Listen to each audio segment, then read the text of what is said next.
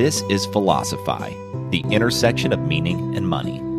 We live in a world of an abundance of stuff, but a scarcity of meaning and purpose.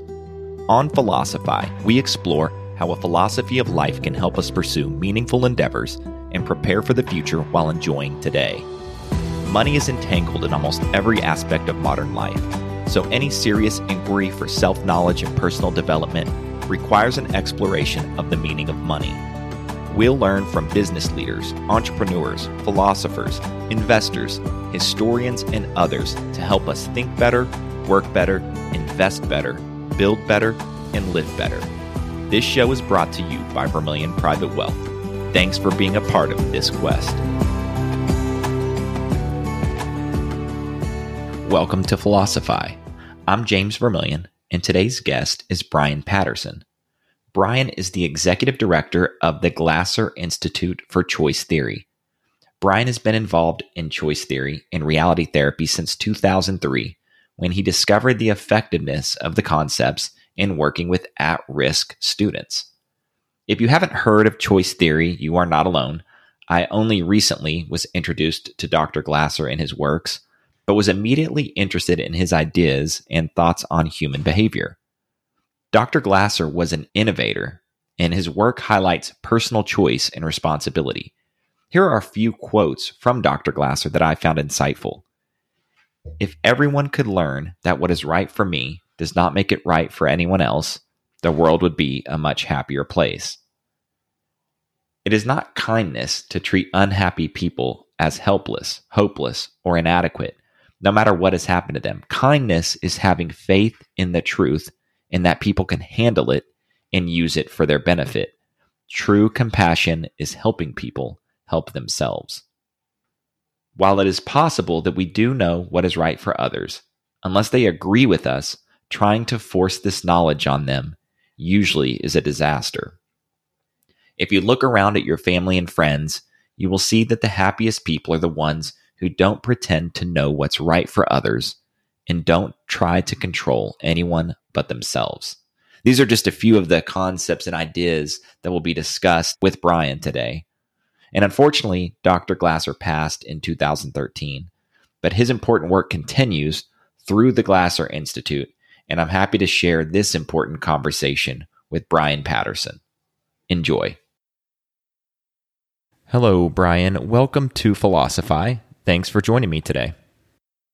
Thank you. James, it's really good to be with you. I appreciate the time. I recently discovered choice therapy and found it really interesting. I'm not sure how many people know of Dr. Glasser, how many people are familiar with choice therapy.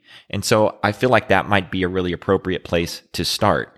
Could you just introduce Dr. Glasser, talk a little bit about choice therapy, where it comes from, how it was developed, and and maybe how it's different from many of the modern methodologies that we see today. Okay, I appreciate that. Uh, Dr. Glasser was uh, born in Ohio, and he was son of a of a jeweler. His uh, dad wanted him to have a real job, and so he pushed him into. He got into chemical engineering, and uh, Dr. Glasser then graduated from I think Case Western Reserve University in Ohio was um, went into a job as a chemical engineer and he hated it. And uh, he was drafted into the army. This was about, I think it was 1946. And uh, he went to the army. When he came out, he knew that he when he was getting his bachelor's, he had taken a couple of psychology courses and that fascinated him. So he came back and uh, got his master's degree in psychology. One of his professors recommended that he uh, go into the medical field, go into psychiatry. So he went back, he did that, got his uh, uh, degree in uh, uh, his MD and then his degree in psychology. And he went to California to work at UCLA in his residency and was working with the Veterans VA hospital and with Ventura School for Girls, which was delinquent girls that were pregnant were sent to a, a facility and he was their psychiatrist. He began to apply a lot of the things he had learned, and he did not did not agree with the Freudian approach. uh, which kind of put him in the maverick status right away. But he found some other doctors that felt the same way, and they said, they said, uh, he said, I just don't believe that you're controlled by things from outside. And they said, join the club. So he began to study and to uh, apply things. He wrote his first book a few years later on mental health or mental illness and uh, just went from there. Um, his uh, book writing, his his philosophy came through in a lot of different areas. He began to teach other counselors. He began to write books, he said, uh, because in counseling, what he was doing with people, they got better and they didn't have to come back. So to maintain his income, he started writing books. And uh, so uh, a lot of things came from that. It became very effective in the educational sphere and in schools. And that was the big um, emphasis of it to teach teachers how to work with students' basic needs and uh, not just the top down authoritarian approach. And it's very, um, mm-hmm. you know, a generationally changing. A lot of times people would take the classes, begin to apply it, and then they just kind of go off on their own as far as what they were trying to do. And uh, the Institute, I think, started in 1987, I believe, and it's all over the world. Uh, the European Association for Reality Therapy is huge in Europe. Uh, in the United States, it's not quite as big in psychiatry because Dr. Glasser did not um, believe in using medication for psychological problems. And so mm-hmm. it was very revolutionary. And of course, the pharmaceutical company doesn't like that too much either, I guess. No, no, but, I bet not. But, uh, uh, and my experience when I came to it was uh, um, I, I had been working with a nonprofit. It closed, so suddenly I was out of work. I had an education degree. I had taught high school before I went to a charter school, and ask if they need any help. It was a charter school for at-risk high school kids, and uh, I got a job there. Started part time. Two weeks later, I was full time, and uh, working a night session with kids who had been kicked out of every other school or came with their probation officer things like that. And uh, I thought, and I could not reach these kids. I was really confused. Uh, I kept looking. You remember newspapers? You remember they used to have classified barely classified, classified ads in the back. So I'd come home, look at help wanted, circle things, think maybe that'd be better. Cause I was, I felt like a failure. And uh, yeah. I picked up part of the trick. Cause I started like in December and I picked up a, uh, one of their training manuals, and in it there was a poorly copied chapter two of Dr. Glasser's Schools Without Failure. I read that and I thought, man, this is the key. And that that school had been based in it, but kind of gotten away from it. And um, I began to study, began to apply what I was learning, and kids responded. Uh, that then the company asked me to be a director of a charter school, and I got to change the whole environment, create that from scratch. So with basic, uh, you know, kids that are uh, been kicked out of every other school uh, for in four years, we had one fight, and we had one incident of graffiti. And uh, so, because we the environment was changed, everything else was the same: teachers, equipment, stuff like that. But we changed the environment, teaching kids choice theory, and uh, it was pretty. It was amazing to me. It's just like I was just putting into place and watching how people grew uh, from being able to hmm. experience this that you know it's responsibility it's freedom uh, is included in the psychology of it so uh, dr glasser passed uh, about it was 10 years ago now and uh, our organization has continued on you know teaching these concepts worldwide and uh, I, I, work specifically with the organization in in the United States. We're always looking for more ways to uh, get the message out and to find ways for people to live better lives. Thanks, Brian. I think that's a really lovely introduction to Dr. Glasser. And when I think about his work, um, what I've researched so far, and what I've learned um, to this point about choice therapy, one of the parts I found especially compelling especially for me through the lens of my professional domain, which is helping people um, with their investments, thinking about their futures, um, planning, uh, you know, their financial lives, and all of these things is this kind of concept that people aren't broken. Um, I think it goes a little bit counter to many of the modern treatments and and views on solving problems and working with people. Um, but it's it's not that you're broken. You're not a damaged person. You're doing the best that you can given these situations that you've had, the experiences that you've had. And I think that's a really interesting and helpful framework to empowering people to make the changes that they need to make uh, to do what they to achieve what they want to achieve.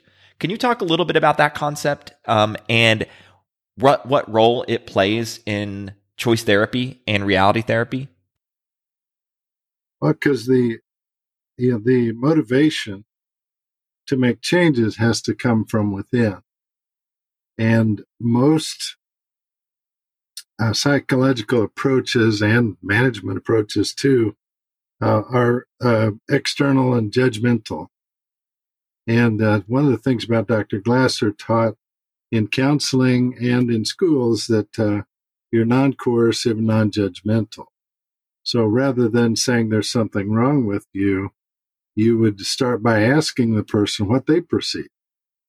And uh, mm-hmm. I'll give you uh, we have a four step process that we use in that that was um, from that comes from reality therapy. One of the biggest proponents is a guy named uh, uh, Dr. Robert Wubbolding. He's from Cincinnati, University of Cincinnati, and uh, Xavier, I think, University there. Mm-hmm. And he's, uh, but anyway, he put it into four steps, Glasser's concept, into what do you want, what are you doing, evaluate, and plan. So, for instance, for example, if I had a student who wasn't doing well uh, academically, I'd say, you know, when you walk in the door, what is it you really want from school? Well, I want to graduate. And what are you doing right now? Uh, you know, skipping school three days a week. How's that working? Well, it's not. So how can I help you plan something different? Teaching people that they're, they have options in the way they think about things rather than saying that's wrong, stop doing that because most most of us don't respond well to that anyway. You can ask my wife, uh, but uh, you know, those things are those things are really important to understand that the motivation comes from inside. So uh, we and Dr. Glasser always said everyone's doing the best thing they know at the time. Uh, that doesn't mean we, we leave them alone and it's okay. It doesn't mean it's good for society but we have to go within, help them go within and see why isn't this matching with what I want? Those kind of things, uh, you know, helped me so much with students uh, that, you know, it was even if somebody was, you know, asked to leave because they weren't doing what they're supposed to do, it was because they had already agreed to something and what they were doing wasn't matching. So you know, come back next semester and let's start over. That's kind of a different approach rather than uh, them, you know, right. feeling like they had been kicked out. It was external control, which they always fought against. Uh, so it, that that approach has been, I think, is um, revolutionary, and because it doesn't give the other person a lot of control or feeling of control. Uh, sometimes people in management in certain um, helping professions don't like it because then they don't feel like they're in control. I had a charter school director that was one of my colleagues when I was teaching this, and uh, she was came from an accounting background. It was very black and white, you know, for her, and she liked to be in mm-hmm. control. Sure. We were teaching these things, and she began to try it because she was frustrated. She was losing students, losing teachers, and uh, she called me one day and she said, "You know, I discovered that when I began to give up control, I gained control. And so it was now she's a principal of a huge high school here in Arizona. And uh, it was just interesting to see the difference in the approach and how it affected her and affected her work. Listeners of Philosophy or anyone who knows me knows that I'm a huge fan of the Stoics. I find the philosophy especially helpful um, today. I think it's very balanced in many ways. And that, you know, I've done other episodes on that, so we don't need to get into that now. But I did find a lot of par- parallels between the Stoics and what Dr. Glasser was saying. And I'm curious, do you know of any research Dr. Glasser might have done into the Stoics or any links um, between his work and what the Stoics were saying? You know, it may have been influential to him, uh, but I don't. I don't remember anything specifically that he that he said. And you know, I've got I've got all, all of his books here, and uh, mm-hmm. I don't I don't recall anything like that. As I change my thinking, thinking along the Glasser perspective, a lot of the Stoic quotes, you know, fit very very well. So I see a lot of things that support what we did, and a lot of things that choice theory explains about other concepts. I want to be clear here, Brian. I am, am no expert in choice therapy. It's something I've recently discovered, something I'm very curious about. And I think, uh, based on what I know so far, could have um, far reaching applications, uh, both for me personally and for others. So that's why I wanted to have you on to talk about choice therapy because you are an expert. Um, but one thing that really stuck out to me is the emphasis on not being able to control other people. And I know I have this tendency, I think all of us do, have this tendency to want to control other people. Not always in a negative way, but we want them to make the decisions that we want them to make, that we think we would make in their situations. And this is an important part from what I can tell of choice therapy that you cannot control anybody else except for yourself. And I think understanding that can be very freeing once you can let that go and just focus on yourself. Yeah, that was especially like working as a teacher, that that was revolutionary, you know, because you know the old concept was you're not supposed to smile until Christmas, you know, so that you can maintain and they talk about classroom management, classroom control. And uh, yeah. the, the way you do it is by building the relationship uh, to where you know students didn't uh, they didn't want to make anything bad happen in the classroom. They didn't want to be responsible for messing things up. Uh, it built that kind of relationship by having that respect. Where, uh, for instance, I had a, a, student once say, "You know, I just want to walk out of here," and I said, "Well, you can do that." And he said, "You're not going to stop me." I said, "No, I, you know, I'm too old. I don't tackle people anymore." Uh, but uh, I can let you can walk out. He said, well, and then he stopped and he said, well, then what happened? I said, well, you know, we wouldn't we wouldn't be able to let you back in because you violated the agreement, and we'd have to put you on the waiting list. There's about 80 people, and as soon as your name comes up, we'd be glad to interview you again and bring you back. And so he went back and sat down. Uh, I had another one come and say, you know, I'm, I'm going to leave. And I did the same thing. And he said, well, what if I kill you right now? And he was big enough, he could probably do it. And I said, well, you could do that, but you still can't get back in if you leave. And uh, so he was looked at me very puzzled because, uh, you know, there was no fight. There's no, it's kind of like the uh, martial arts of Aikido, where you're not attacking ever. You're trying to be in the position where the other person is all the time. And when students felt like that, they could relax. They changed their whole perspective about what school was about. And um, you didn't have to control them, they could control themselves. And when they figured that out, they enjoyed life a lot better because it wasn't like everybody's pushing me around, everybody hates me, and I've got to fight back all the time. Um, you know, they just didn't have to do that anymore. They'd look, they'd watch what somebody else did and say, you know, that's you. I don't have to do that. And uh, we had a lot of conversations about different things that, you know, kind of prevented some of the things that would normally happen because their main emotion was anger. And so I had to ask yeah. them, you know, what are you angry about?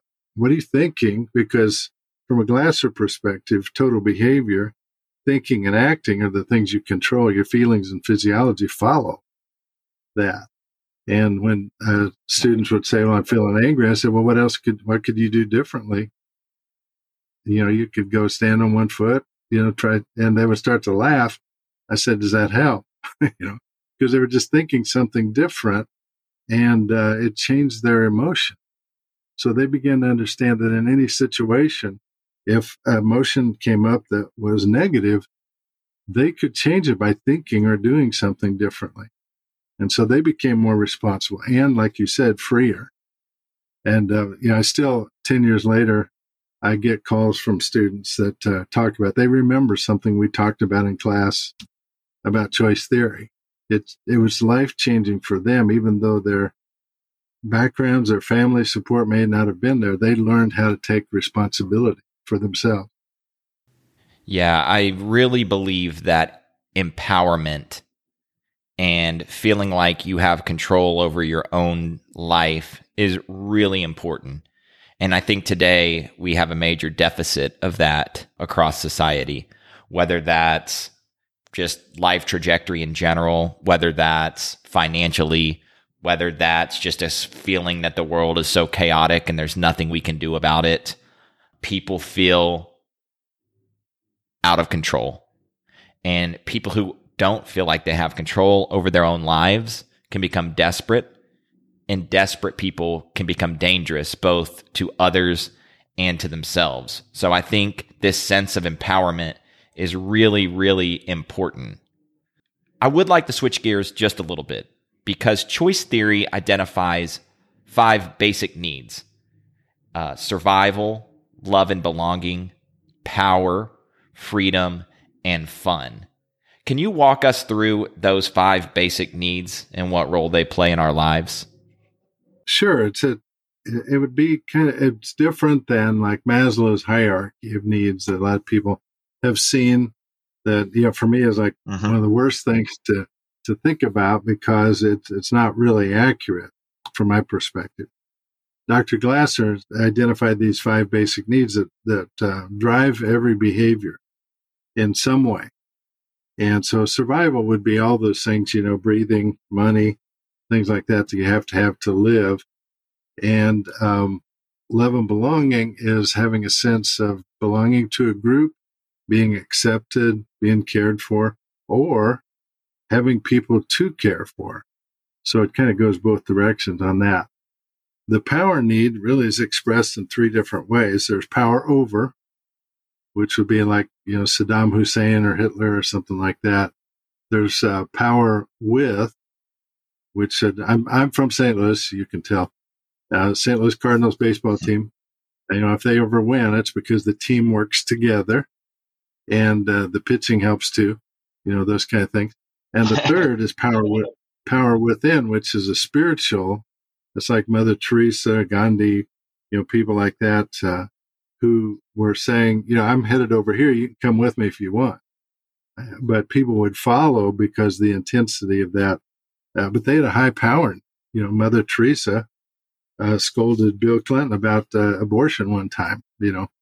And so uh, that was a high power need. I, I want to be helpful. I want to make a difference in the lives of people in India or wherever it might be. That's a high power need, but it can be a positive thing. It's not neg- power is not negative necessarily. Uh, the uh, mm-hmm. freedom is uh, to be able to do things the way I want. You know, everybody has that uh, that um, need in them, and then fun was uh, to have enjoyment. Dr. Glasser talked about schools, and he said that fun is a genetic reward reward of learning. That sense of satisfaction, the endorphins flow from the brain you know, it's like he didn't believe in chemical imbalances. The chemicals are a result of the thoughts, not the not the reverse. And uh, so those five things, but everybody has a different combination of those. So, for instance, uh, like in Maslow, the uh, uh survival is the dominant one, and Dr. Glasser would say, "Well, how do you explain suicide? Why would people accept take that behavior if that is the dominant need? Then it's not." And like for my students, you know, they would take all kinds of drugs sometimes at parties just to be part of the fun, uh, even though it might put them in the hospital.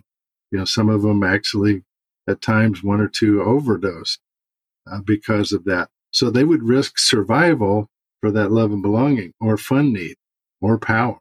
Mm-hmm. And uh, you may have known some people in the military that would uh, risk their survival for something else.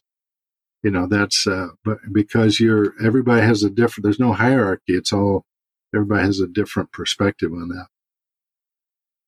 I think of these as being on a spectrum, and we all need them, each of them, but in different doses.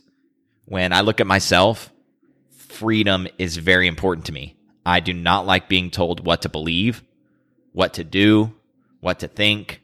So freedom is very high. I would be on the far right end of that spectrum. Whereas someone else may not need as much freedom, um, but maybe they require more loving and belonging. Maybe they value a sense of community a little bit more than I do. So it's not to say that we're choosing one over the other. We need them all, but just different people might value them a little bit differently than somebody else. Well, so let me ask you this, James. Uh, do you see internally, yeah. do you ever see any conflict between those? Yeah, that's a great question. And absolutely, I think quite a bit of conflict that I have between those actually. I know that you know freedom versus love and belonging. Sometimes you have to you make a choice as to which one at that point is more important, and so teaching people how to do that uh, effectively, and and building relationships where they can realize that this is a choice makes such a difference. Yeah.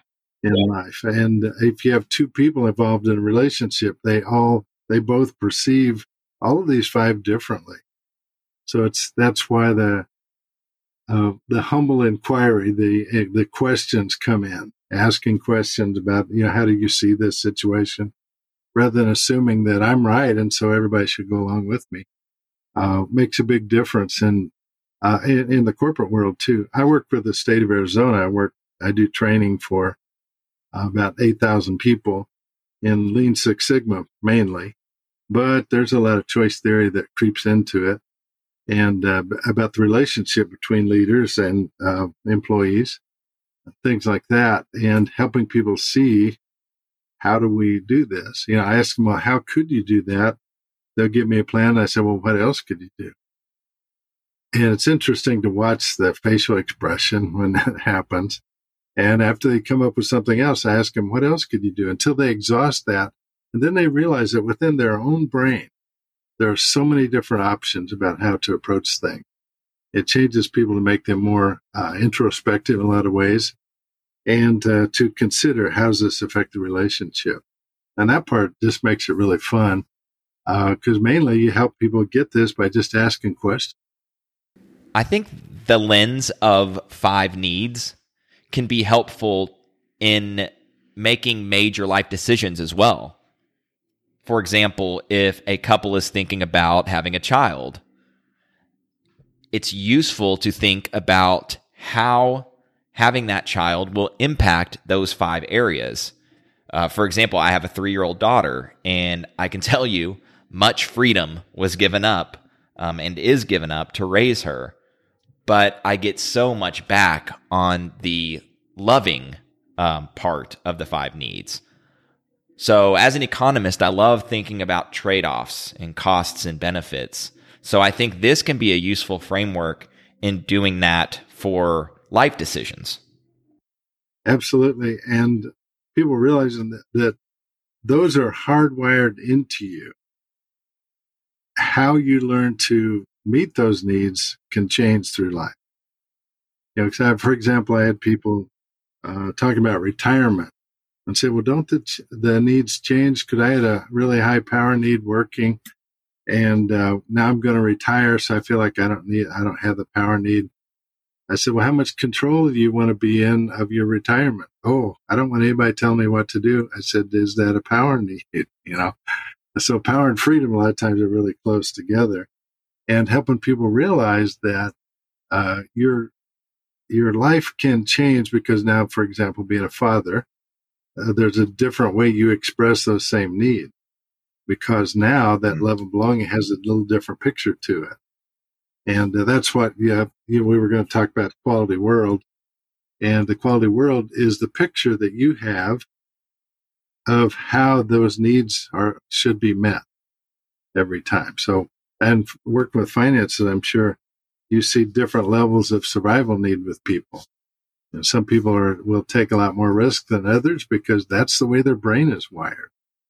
So if you can tap into one of the other needs, uh, you know, looking at the future, take care of your family, whatever, it might change that perspective a little bit because they have to weigh between the two. Um, you know, which is most important right now and what's most important in the future. That's a great point you brought up, Brian. And it reminds me of a problem I've seen in my practice in working with clients. I've seen it in family members. I've heard about it occurring in other people. And that is this idea that people in preparation for retirement have these grand ideas of what they're going to do and how happy they're going to be and how much more freedom they're going to have to pursue their hobbies and um, catch up on all the the parts of life that they've been missing while they were working, you know, ten hours a day. But then retirement comes and three three months go by or six months go by and they're absolutely miserable. They're bored out of their minds and they just don't know what to do with themselves. And I think part of that is because they didn't consider the trade-offs. Maybe now they're missing some of that power need that they had. Um, let's say if they were a manager, but they didn't factor that into their decision making. Well, and that's a good point because one other piece of power I didn't talk about is competence. Uh, that people want to feel like they're accomplishing something, and some people have a very high need for that. Some is pretty medium, and uh, also getting recognized for things you accomplish. When you get retired, there's not much rec- recognition after that.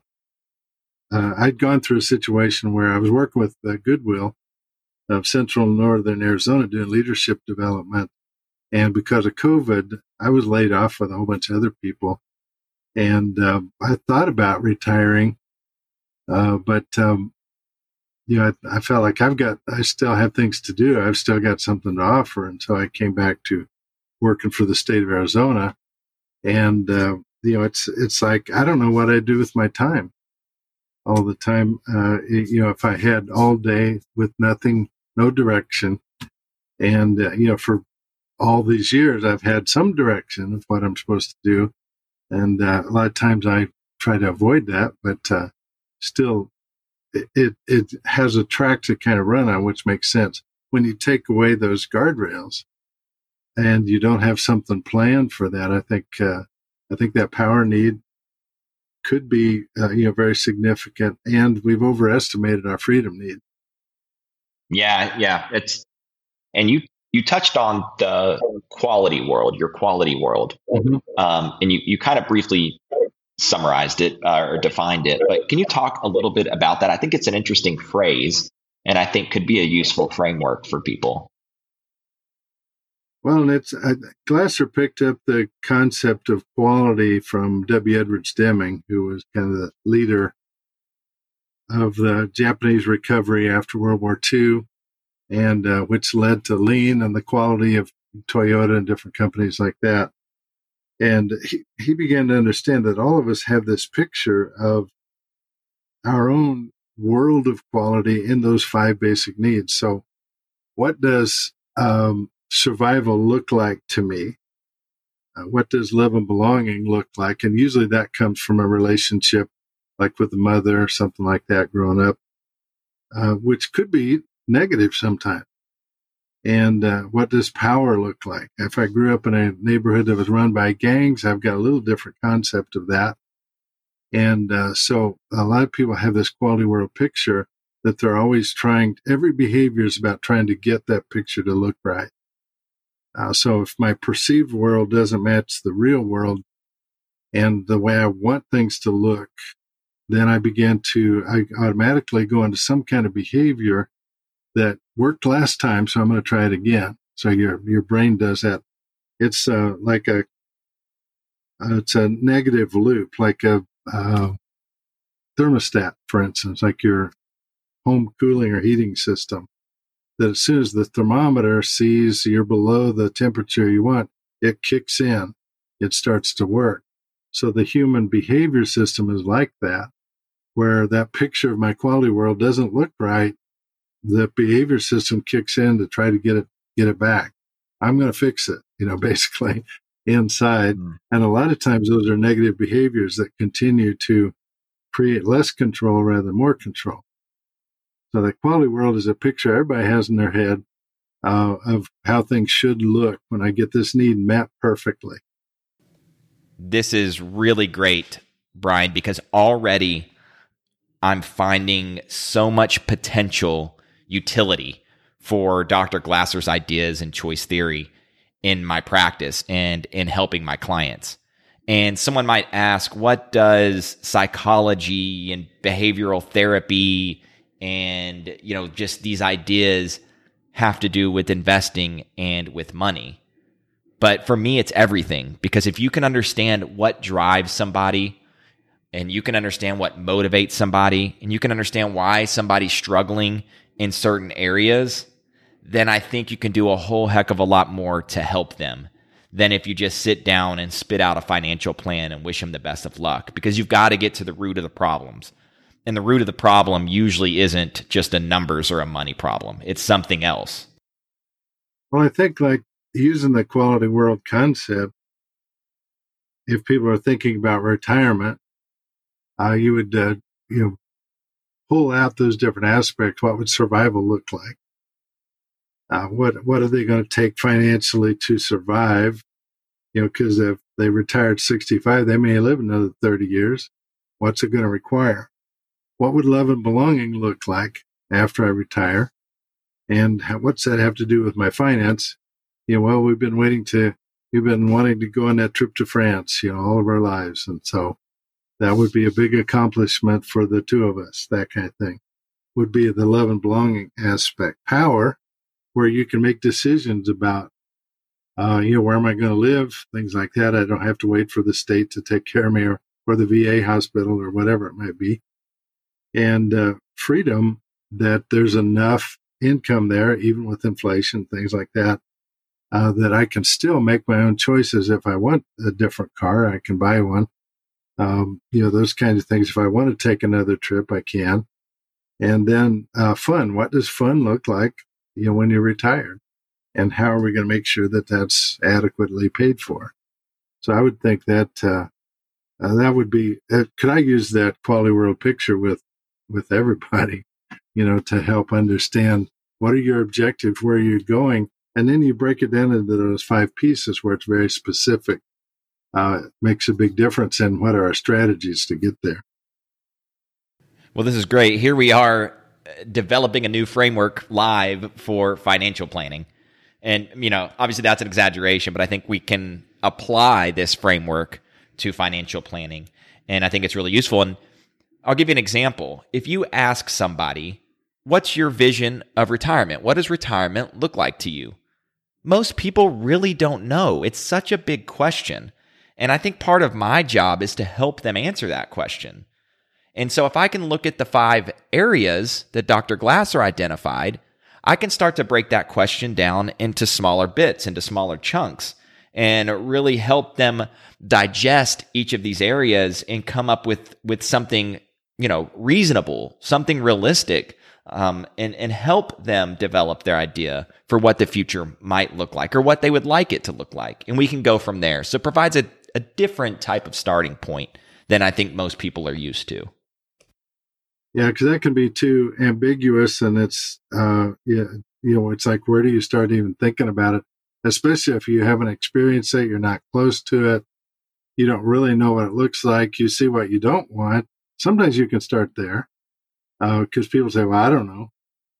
Uh, what, think about what is it you don't want, and start to write those things down. What's the opposite? Sometimes you can work uh, work on things that way as well. Yes, I, I agree. Inversion can be a very powerful mental tool. You know, in even in the investment world, if you are having trouble thinking about a company and what could make them good, it helps sometimes to flip that problem on its head and ask what could cause this company to fail? What what are the challenges going to be? What setbacks could this company face? And then you can start to kind of tackle the problem from reverse, basically. So I think that can be really useful. Oh, I was one one more thing I was thinking about.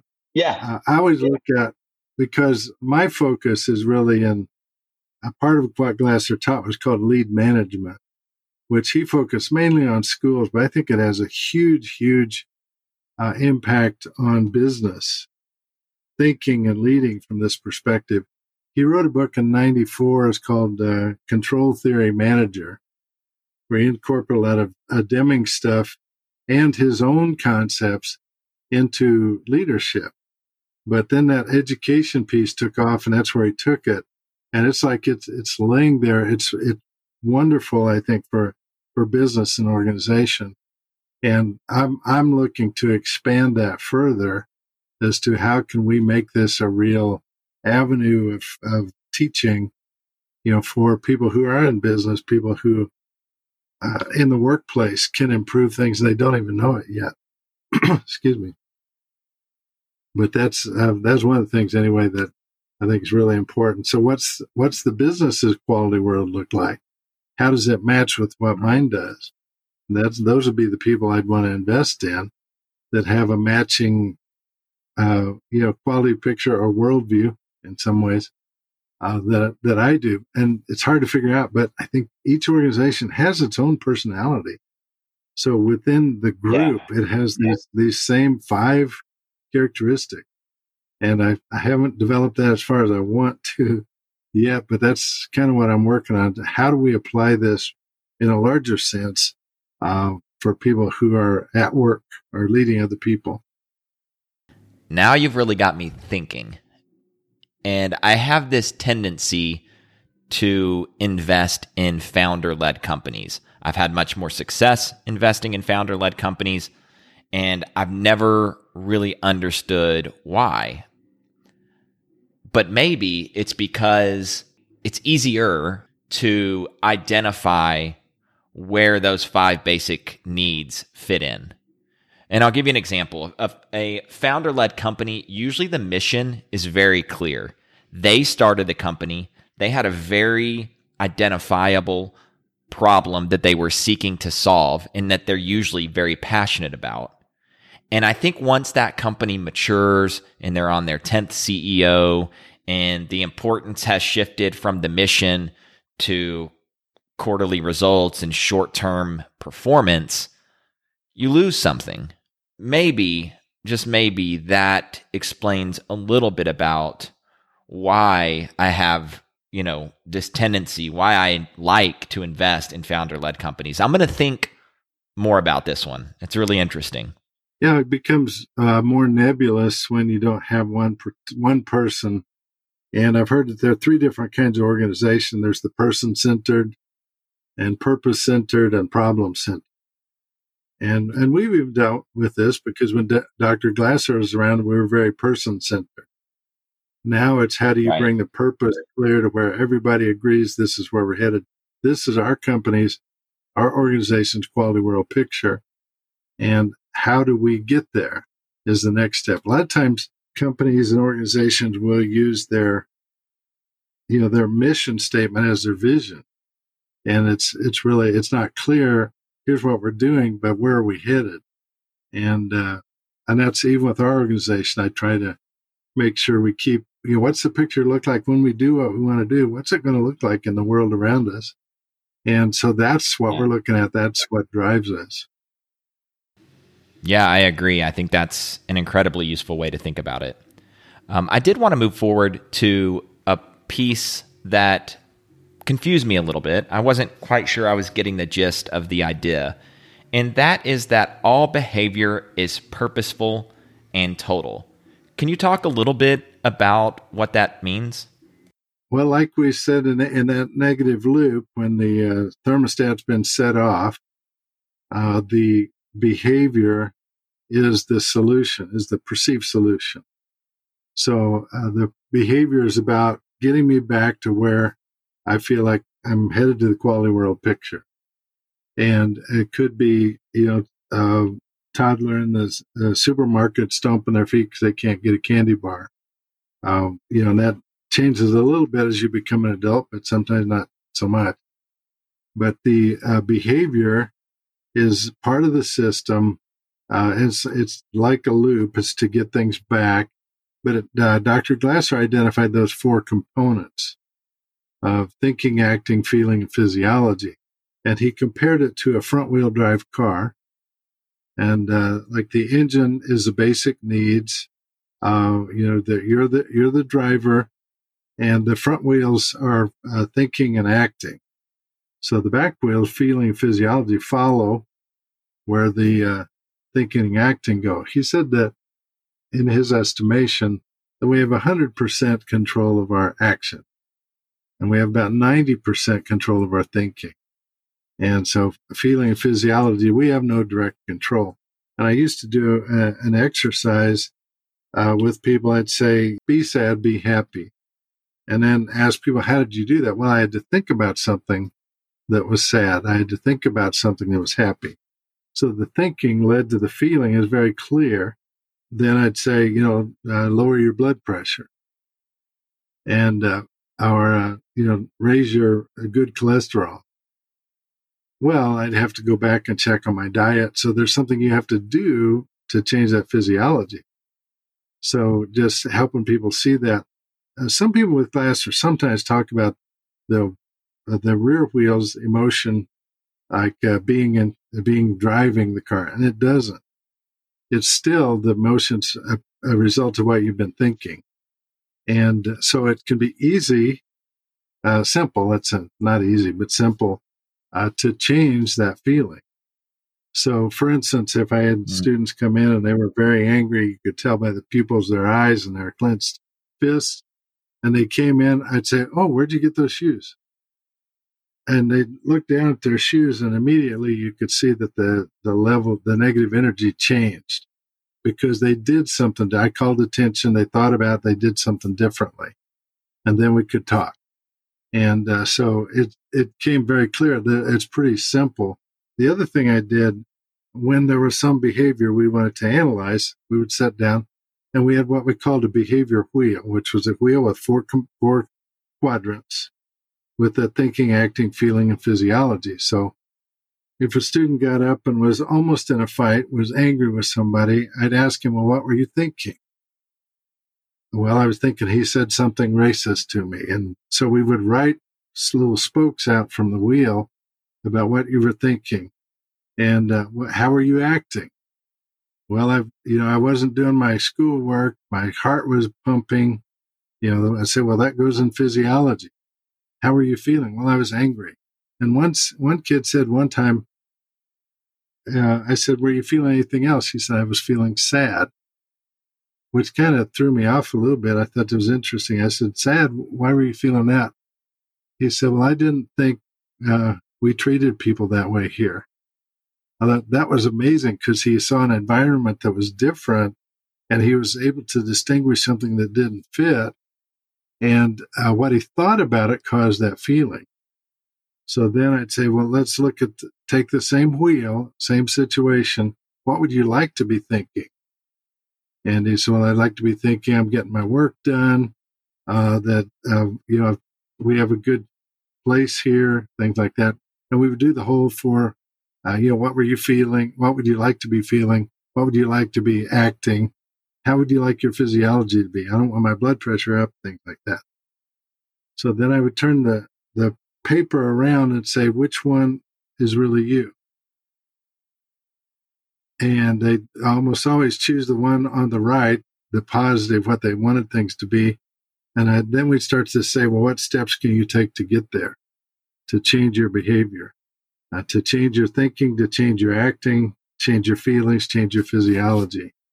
And they would, when we're done, a lot of times they would say, can I take that paper with me? And I would say only on one mm. condition: we're gonna we're gonna tear the left side off. So they would, and a lot of times at the end of the year, I'd find a notebook with that right side still stuck in there of what their objectives are, how they wanted to think, how they wanted to act, how they wanted to feel, and how they wanted their physiology. And it was pretty. Uh, I mean, it would, you could feel the energy shift where they felt like they were in control of this, where before you know, the, the concept of triggers uh, does not fit with uh, Glasser at all because it's what you do with it inside. It's not you know, somebody else doesn't control you. He made me mad. You know, do you really want him to control your life? no. Well, how else could you respond in that situation? And one girl said, well, I could just think he's an idiot. I said, well, that probably worked, you know, and, uh, you know, so she was able to move forward and not be angry with people all the time. It's pretty, uh, it, it was almost like magic sometimes when you apply it. Uh, it's, it's pretty neat. The other part, difficulty in it sometimes is applying it uh, to myself. You know, making sure that I'm following that same pattern in the way I think. So it's easy to teach it. Uh, it's more difficult to live it sometimes. Again, Brian, the parallels and the overlaps with Stoicism are very strong here. And one thing that's always perplexed me is this idea that someone will make a change once the conditions are right. For example, I've heard people say things like, This is a really stressful time. As soon as it's over, I'm going to start eating better and really watching my diet. But the action needs to come first. If you want to be less stressed, eating better is one behavior that you can influence that will create that result. The action, in other words, leads. And I think that's one point that Dr. Glasser was trying to make here. Right, because we live um, in a, you know, there's constant attempts at external control, and people resist against that. And yet, in situations like that, you're waiting for something else to change. And the, you know, the question would be, uh, how's that work so far? You know, right. would, would, you be willing to try something else? What um, you know, it's what do you want? Well, I want to lose weight. What are you doing right now? Well, I'm waiting for, you know, something to change. How's that working? And then, well, it's not. Well, what could we plan differently? You know, that rather than waiting, you know, let's do, uh, you know, one, what's one thing you could do differently tomorrow that might help? And, uh, yeah. you know, sometimes it takes people doing, you know, they're thinking it's a huge transformation uh, and one thing I've learned from lean, it's a series of small, cheap uh, changes that have the most impact, which fits with you know with Glasser a lot. Have you read uh, uh Viktor Frankl? It's a uh, man yeah, search, for, meaning. for, meaning. There's a yeah, lot in incredible. what he taught that that fits with Glasser a lot. Also, like even in situations mm-hmm. where there wasn't any physical freedom, uh, people still had their own degree of freedom they could manage within.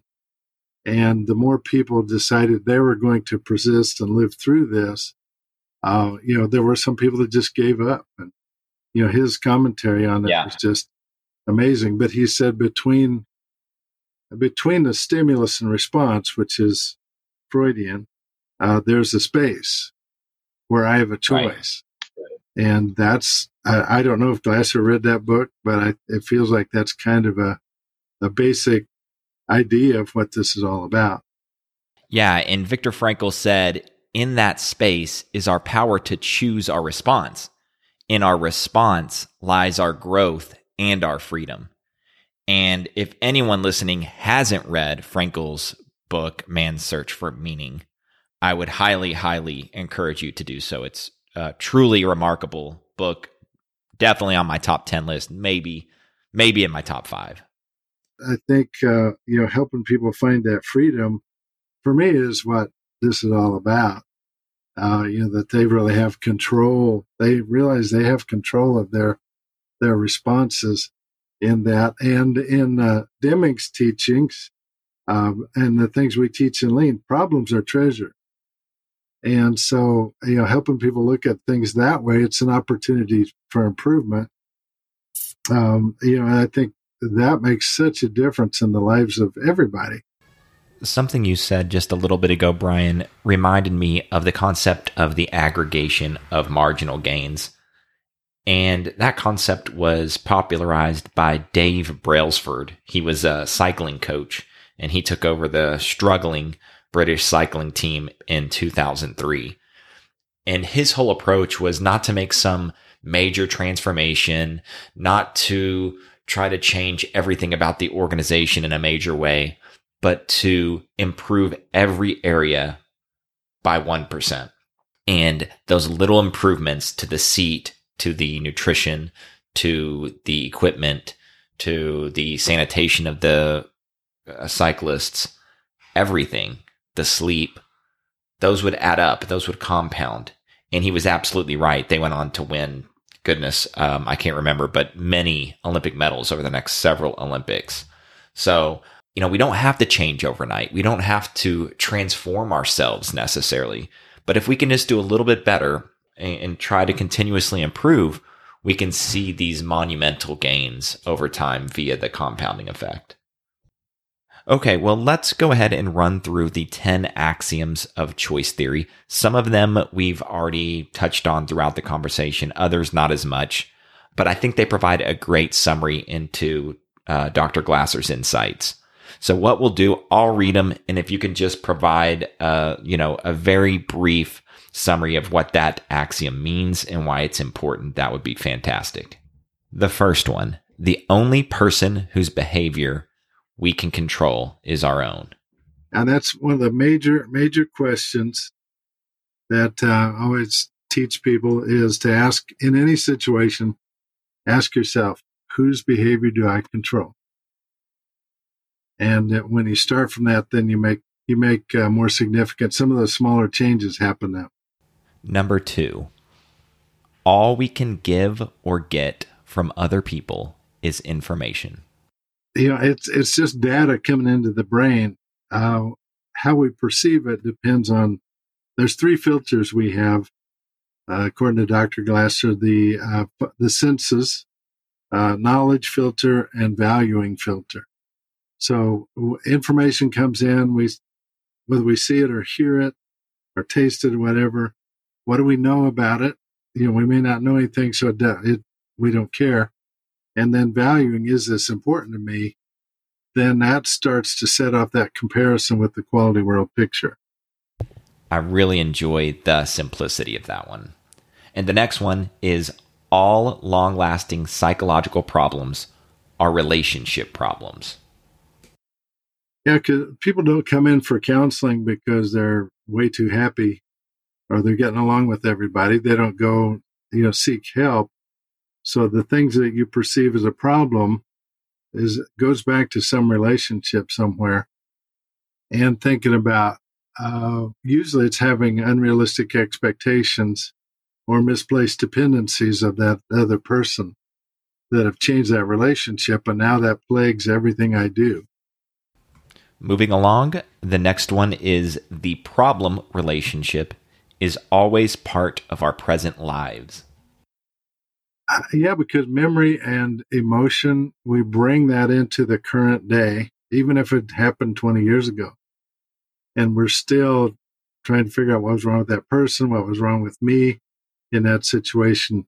When you can't go, and Dr. Glasser didn't go to the past.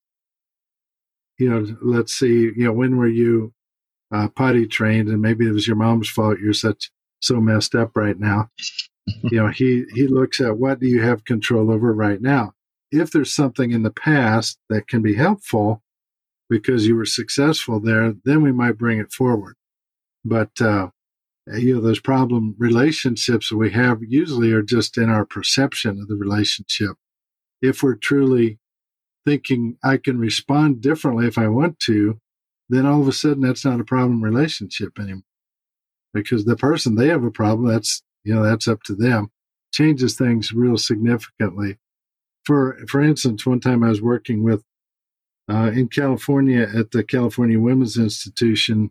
Uh, we had a choice theory uh, training program in the prison, and I went out and um, uh, one lady said, "Well, uh, yeah, I'm coming up for my parole hearing next week." She said, "But I'm not going to get it. I never do." Uh, I've been up four times and every time they reject me. So I said, you know, what's something that happened in your life where uh, you saw you prepared for something and it was successful? She said, oh, I uh, in high school I had to give a graduation speech. I said, really? How'd you do that? She said, well, I practiced, practice. I said, were you afraid of talking in front of people? Oh, yes, but you did it anyway. Why? Well, I felt like it was really important and I had a message to get across. I said, so can you take the steps that helped you be accomplished there and apply it to your parole hearing rather than thinking about, oh, it's been really bad in the past? I said, and then we, we put together a strategy step by step how she was going to prepare for that. And she was paroled. Uh, I found out from the leader of the group about two months later that she'd been paroled and she decided to seek a counseling degree after that because she had learned, learned choice theory and she was going to be a counselor for uh, families of in, inmates. I lost track, but wow. that's what her plan was next. But it was just reaching back to something that was successful. Can you bring it forward? You know, we don't look at the other negative things in the past because you have no control over that. You have no control over the emotion. And, uh, but if it's in the present, you do. You can think and act differently. Fantastic. We're going to go ahead and skip the next one because we've talked about it so much. And it is we are driven by five genetic needs survival, love and belonging, power, freedom, and fun. And we're going to skip the next one because we also talked quite a bit about it throughout this discussion. And that is we can satisfy these needs only by satisfying a picture or pictures in our quality worlds. We will pick up with all we can do from birth to death is behave. All behavior is total behavior and is made up of four inseparable components acting, thinking, feeling, and physiology. And you touched on this a little bit, but is there anything else you'd like to say? We don't usually look at our lives as behavior. And when uh, Dr. Glasser brought that forward, and, and my thoughts on that have changed a lot. You know, my mom always told me to behave myself, but she didn't say behave yourself well. And uh, so I, I did behave but then I'd get in trouble for something. Uh, but everything we do, if we consider it as a behavior, um, I can change my life that way. I can change my strategies. I can change what I do when I realize all I can do is behave in a certain way and I can choose what that behavior is. Makes such a difference for people.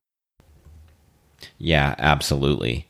And the next one is all total behavior is designated by verbs and named by the component that is most recognizable. So sometimes Dr. Glasser would change the language a little bit. He'd say, uh, you know, uh, I'm having a bad day. I am depressing. You know, it's, it's that I'm choosing to depress or something. It's not that uh, I am in depression. So that came from somewhere else. I'm choosing that he would say, I'm, I'm anxietying. Uh, I'm angering. You know, when you think about it that way, you think, man, this is silly. Why would I do this? Why would I choose to do this? And yet, um, you know, a lot of people do that, but they, you know, they try to blame something else or someone else, uh, for that, uh, for that situation they're in right then. But realizing that, you know, if you want to worry, it's okay. Just say I'm going to worry for 20 minutes and then get over with it. And Dr. Glasser would do that in his counseling and in role plays. It was really fun to watch him do this because he would say things that you would think psychiatrists can't say that. But he, he was so intuitive, intuitive about reaching into people's thought process and helping them think differently. Uh, a guy he was counseling with one time had been to like 14 other psychiatrists and he'd been on all kinds of medications and stuff like that. And uh, the guy came in and said, well, to Dr. Glass, he said, I read, read your book and I don't think you're right. He said, I'm just crazy. And Dr. Glass said, well, how do you like being crazy? And uh, what does crazying look like? And the guy just looked at him like, he said, you can't say that. He said, well, you did. So I would, and uh, the guy's life just turned around right then because all of a sudden here was somebody that was uh, just was really reflecting what he was saying and not saying, "Oh, you're not crazy." Uh, but uh, it was it was funny uh, how Dr. Glasser did that. He would use humor and paradox a lot of times to help people mm-hmm. think differently, and it was. Uh, I, and I did, you know, it's, uh, you know, if I had students sleeping on their desk, and other kids would come up and say, You need to wake him up. Why is he sleeping? I said, Do you want to sleep? Go ahead. Well, I don't want to sleep. I said, Okay, well, don't. And uh, they were just puzzled. They'd go back to work. And uh, so if some student was sleeping, and it happened a lot, a lot of times we had kids that lived in the orange groves or were homeless. And they'd come to school.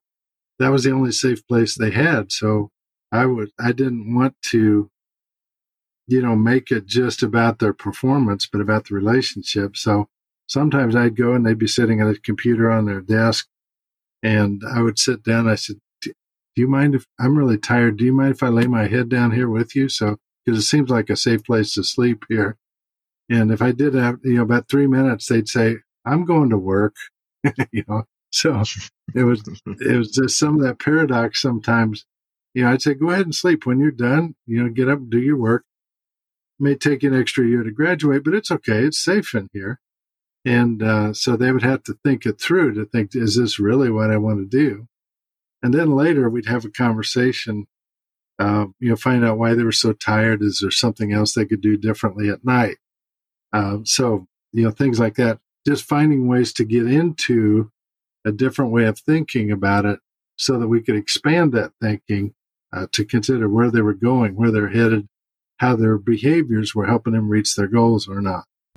That may be my favorite of the 10 axioms, Brian. And I think it sheds light on the fact that sometimes there's a real silliness to how we perceive outside events and how we take offense to things that uh, shouldn't be offensive and ruin our days over things that are, are, are really minor in the grand scheme of things. So I think that that's really helpful and I think it's, I can understand how that could be especially helpful to students who are still trying to figure out some of these things. We had in our schools, our learning centers, uh, it was like a four hour session. It was all academics. Everybody was on their own computerized program. So there'd be like 45 students in the room, uh, all on their own computers with, uh, you know, four or five teachers, myself in the room. I didn't have a separate office. I stayed out there where they were and uh, they would.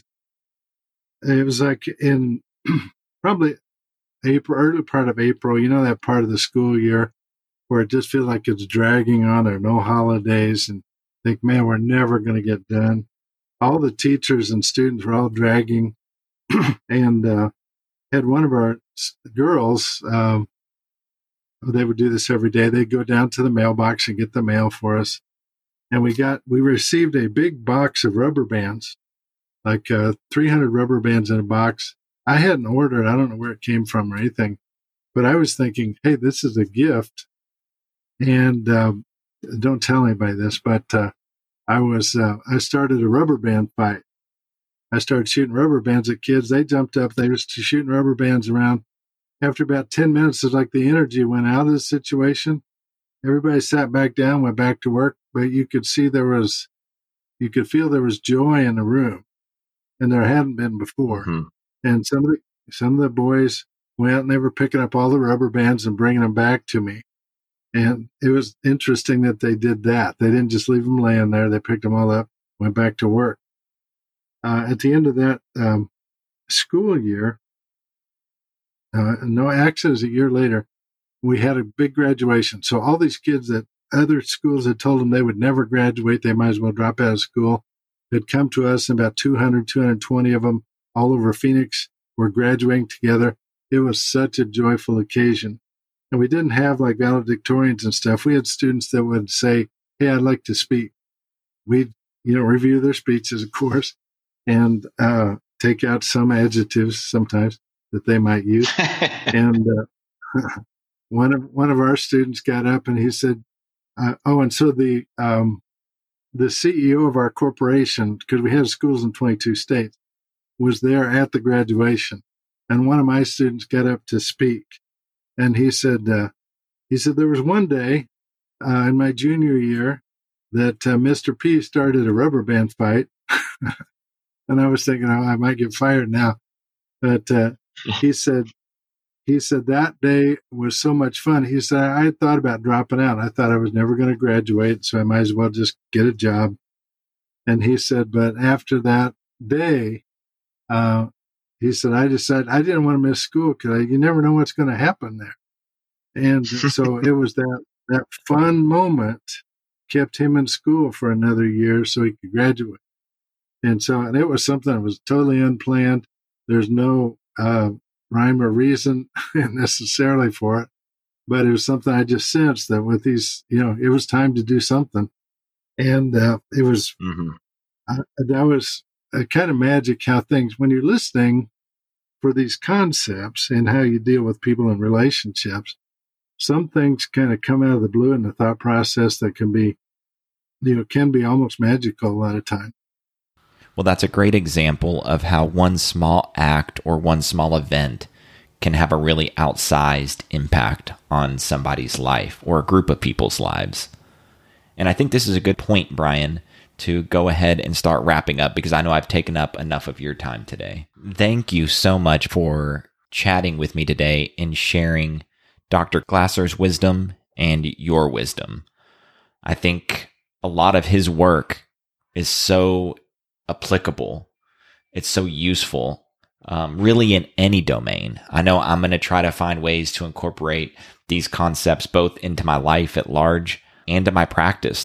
If someone hears this conversation and wants to learn more, what resources can you point them towards? Where would you send them to learn more about choice theory and reality therapy?